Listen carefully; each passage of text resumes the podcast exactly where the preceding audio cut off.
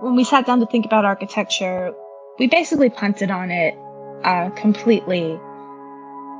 But the thinking was that, well, we don't know. We can't predict what, what this product is going to be uh, in the long run, which was true.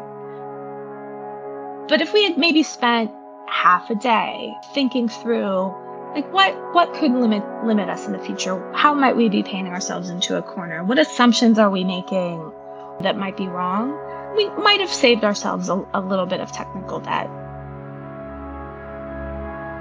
My name is valerie coffman. I'm cto and co-founder of swayable.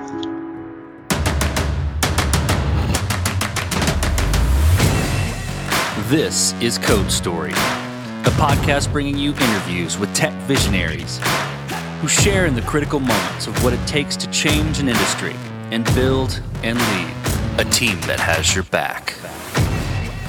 I'm your host, Noah Labhart, and today, how Valerie Coffman created a way to measure the persuasive impact of your messages. All this and more on Code Story. Valerie Coffman has a family in San Francisco with two cats, both 18 pounds each, and two kids, the oldest being three and a half. So you could say she has a lot to juggle, even outside of a startup. Her family spends time outside in parks, the zoo, museums, etc., as much as she can since they are opening up again post pandemic. She graduated from Cornell with her PhD in theoretical condensed matter physics, which I had to Google to understand Prior to her current venture, she was the CTO and Chief Science Officer at Xometry, an on demand marketplace for custom manufacturing, building their software team from scratch. She and her co founders started their current venture by exploring why people resist believing scientifically backed factual information. She wanted to figure out which messages and stories were more effective at communicating these true facts. This is the creation story of Swayable. Swayable is a data science platform for measuring the persuasive impact of advertisements. We use randomized control trial survey experiments to rigorously measure how an advertisement changes someone's opinions on the topic of the of the advertisement. We've worked with many uh, political campaigns, um, and we're working more and more with a growing list of brands. We started by exploring a broad problem of why people resist believing things that are true. Um, one of the motivating issues was around climate change. Uh, why do people not believe climate change when there's over that climate change is real and caused by humans when there's overwhelming evidence? And one of one of the ideas, among a few others, was using RCTs to test messages and, and stories and, and short videos or audio or text to see which messages and stories and images and audio are more effective. Through a series of you know conversations with um, many customers, we identified you know one customer was interested in testing a set of, of advertisements. They're an agency that was building ads for convincing people that climate change is real. So we had actually identified a customer who wanted to pay for a pilot um, before we even built it. And at that point, I was I was actually on maternity leave, and we hadn't formed a company yet. So we built a fabulously hacky prototype just to see can we even do this? Can we even pull this off? We weren't sure we were we would be able to. You know, the, this first client, they knew that they were taking a risk to see if it would work, and they paid us you know five thousand dollars to test seven or eight different clips and we thought we were going to spend all of that on the data. So we we ran a survey. Our very first survey we ran on on Mechanical Turk because that was you know the most obvious place to start, really. Um, that was accessible, and we gathered the data.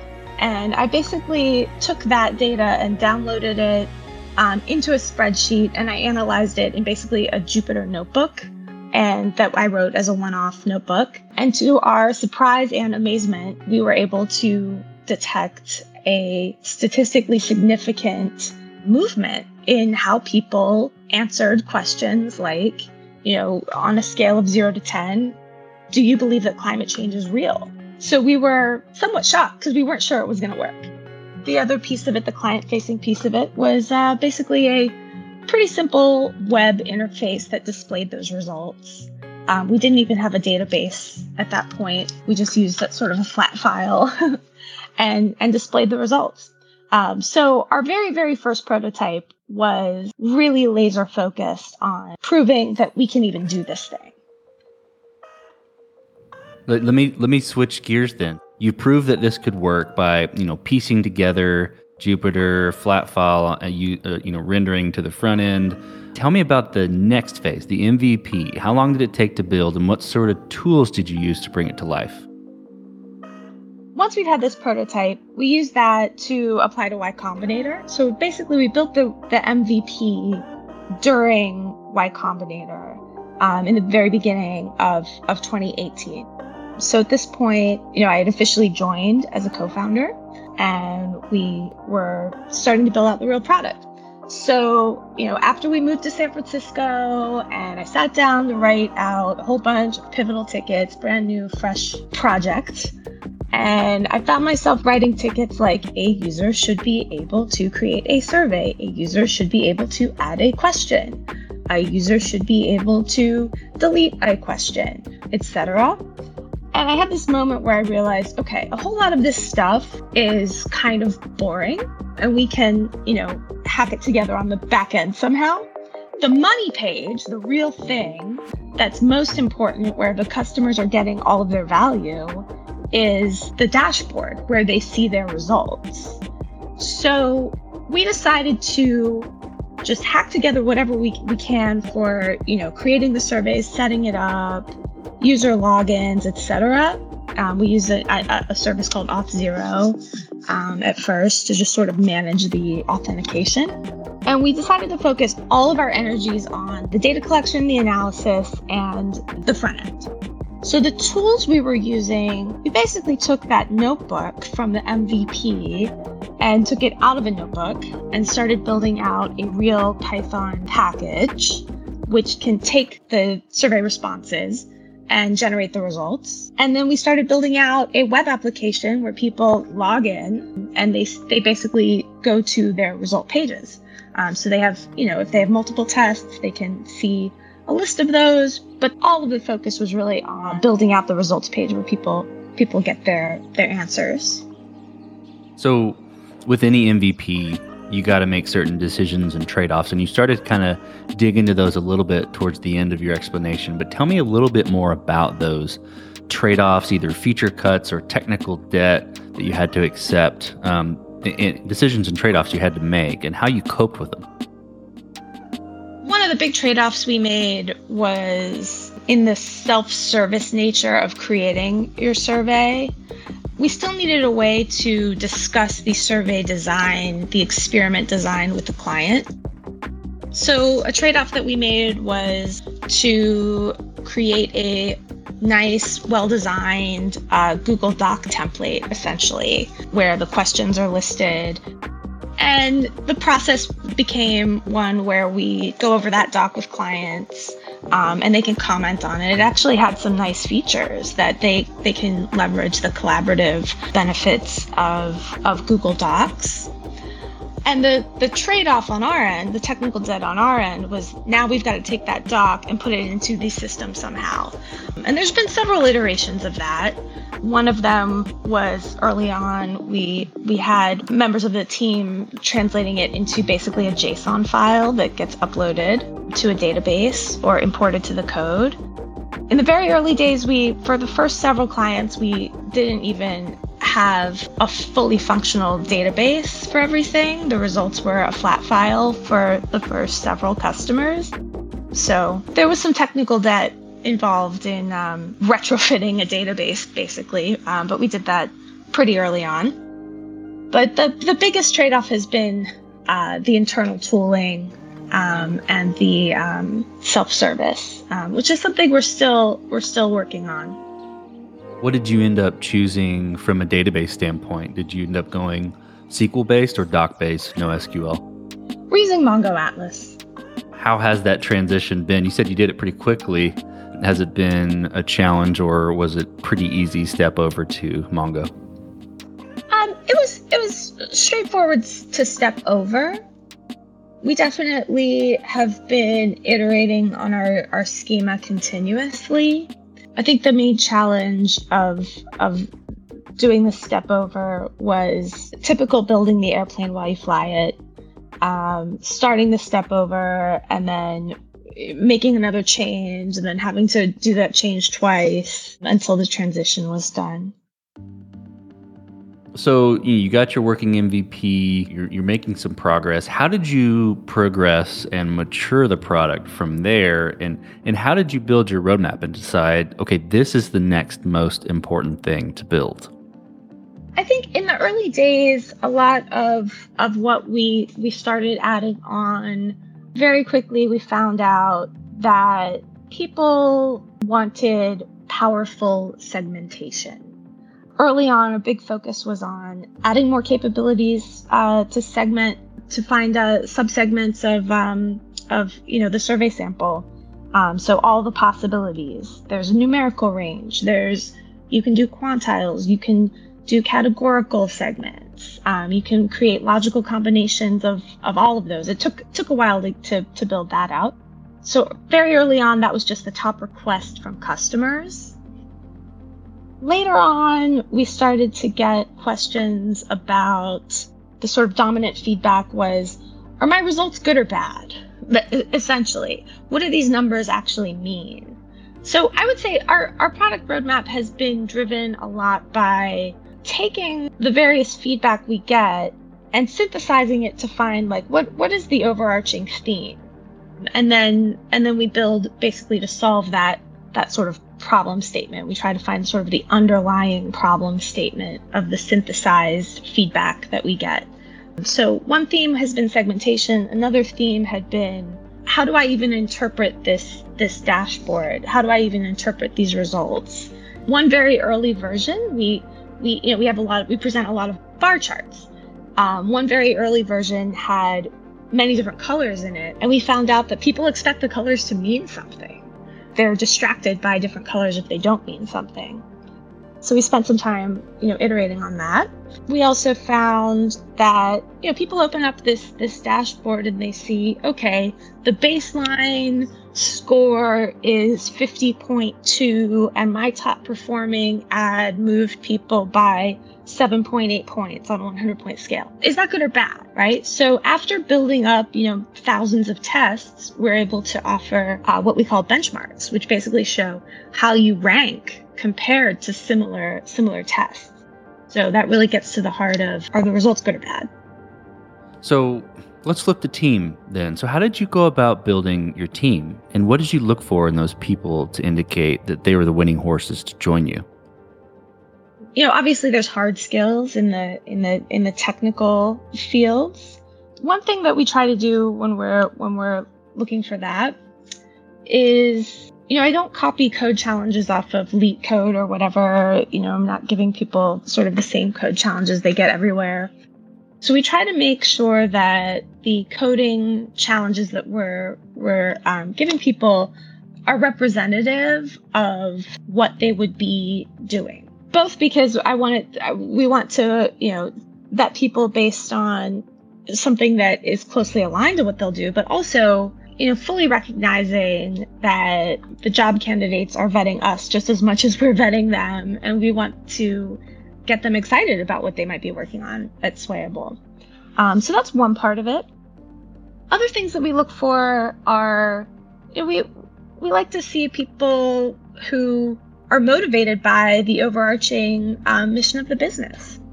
So, is is there any particular process you go through when you're talking to someone to to gauge their interest or any reaction that shows you that okay, this person is is bought into what we're doing here? No, I would say it varies, you know, with with with each individual. When I'm actively reaching out to people, which is which is one part of the process, I don't necessarily just put up a job description and then wait for people to apply. Um, I will frequently go on to a platform like AngelList or LinkedIn. Y Combinator has a, a platform as well where I reach out to people. Um, and I like to highlight who we've worked with. Uh, I find that like talking about the clients that we've worked on and the overarching mission of the company is something that motivates the right people to to to reply and and, and get excited about about a potential role with Swayable. Let's flip to scalability. Did you build this to scale efficiently from day one, or are you fighting this as you grow? We explicitly were were not focused on scalability on day one, and it's actually it's it's a somewhat contrarian advice uh, that is circulated widely in the Y Combinator community. Uh, they say do things that don't scale. Uh, because in the early days of, of uh, trying to get product market fit, it doesn't make sense to, to be too focused on scalability. So, spending time talking to customers, there were some early versions of the segmentation were very unscalable you know, in the early days, you didn't engineer it to where uh, you didn't over engineer it, which makes total sense. You kind of want to engineer as you grow. How are you addressing those problems today? What are the types of approaches you're taking or tools you're using? It's a it's a really good question because there's so so many different aspects to the scalability. It's hard to even know where to start. One of the areas, one, one of the things that's really been interesting to see that we could not have foreseen, by the way, in the in the early days, is how um, things have scaled horizontally, basically within each individual test. And by that I mean every content test has the pieces of content that are being tested. Uh, it could be we've done you know tests with one piece of content, we've done tests with you know 20 or 30 pieces of content. Then there are the metrics that you are measuring, and then there's the segments, essentially. And in the early days, we would typically test maybe three metrics and 10 different breakdowns of which are collections of segments, you know, age, gender, ethnicity, etc. But we found that the tests have gotten more complex over time. So there's more and more metrics that people are, are interested in looking at, probing questions like, is that a leading indicator of that measure over there? Can we uh, understand why certain ads are more effective than others. But with that, there's been way more calculations to do. And so we're finding that, you know, what has been a background task, the time that it takes to do that, well, it expands as the as the test becomes more complex and there's more calculations. Also, the amount of data that comes out the other end. Uh, sometimes, you know, a survey of 5,000 people we'll have way more than 5,000 different results, which are aggregate statistics because we're just slicing and dicing um, the data so many different ways. So, some of the things that we've had to do to accommodate that have been um, the scalability. I mean, that have been the, the database schema, updating that to accommodate that. Uh, if you remember, the uh, early versions used flat files for results. Well, that doesn't work in Mongo if your results are larger than 16 megabytes. That's a document size limit built into Mongo, which we hit. We hit until we, you know, revised the schema. As you step out on the balcony and you look across all that you've built, what are you most proud of? I would say uh, that I'm most proud of the actual impact that this product has has had, especially in the political space. Uh, we worked with you know both Georgia runoff elections, which were quite close. You know, it's not unreasonable to think that we had a, a, a role in that outcome. So let's flip the script a little bit. Tell me about a mistake you made and how you and your team responded to it. That's a great question because I think we've made a few mistakes in the technical space. I think if I if I could go back in time, we might have spent a little bit of time thinking about the architecture and trying to anticipate um, in the early days. We, we think about architecture a lot now.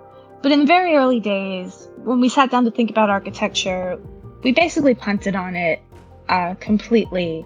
But the thinking was that, well, we don't know enough to, to decide. We can't predict what, what this product is going to be uh, in the long run, which was true.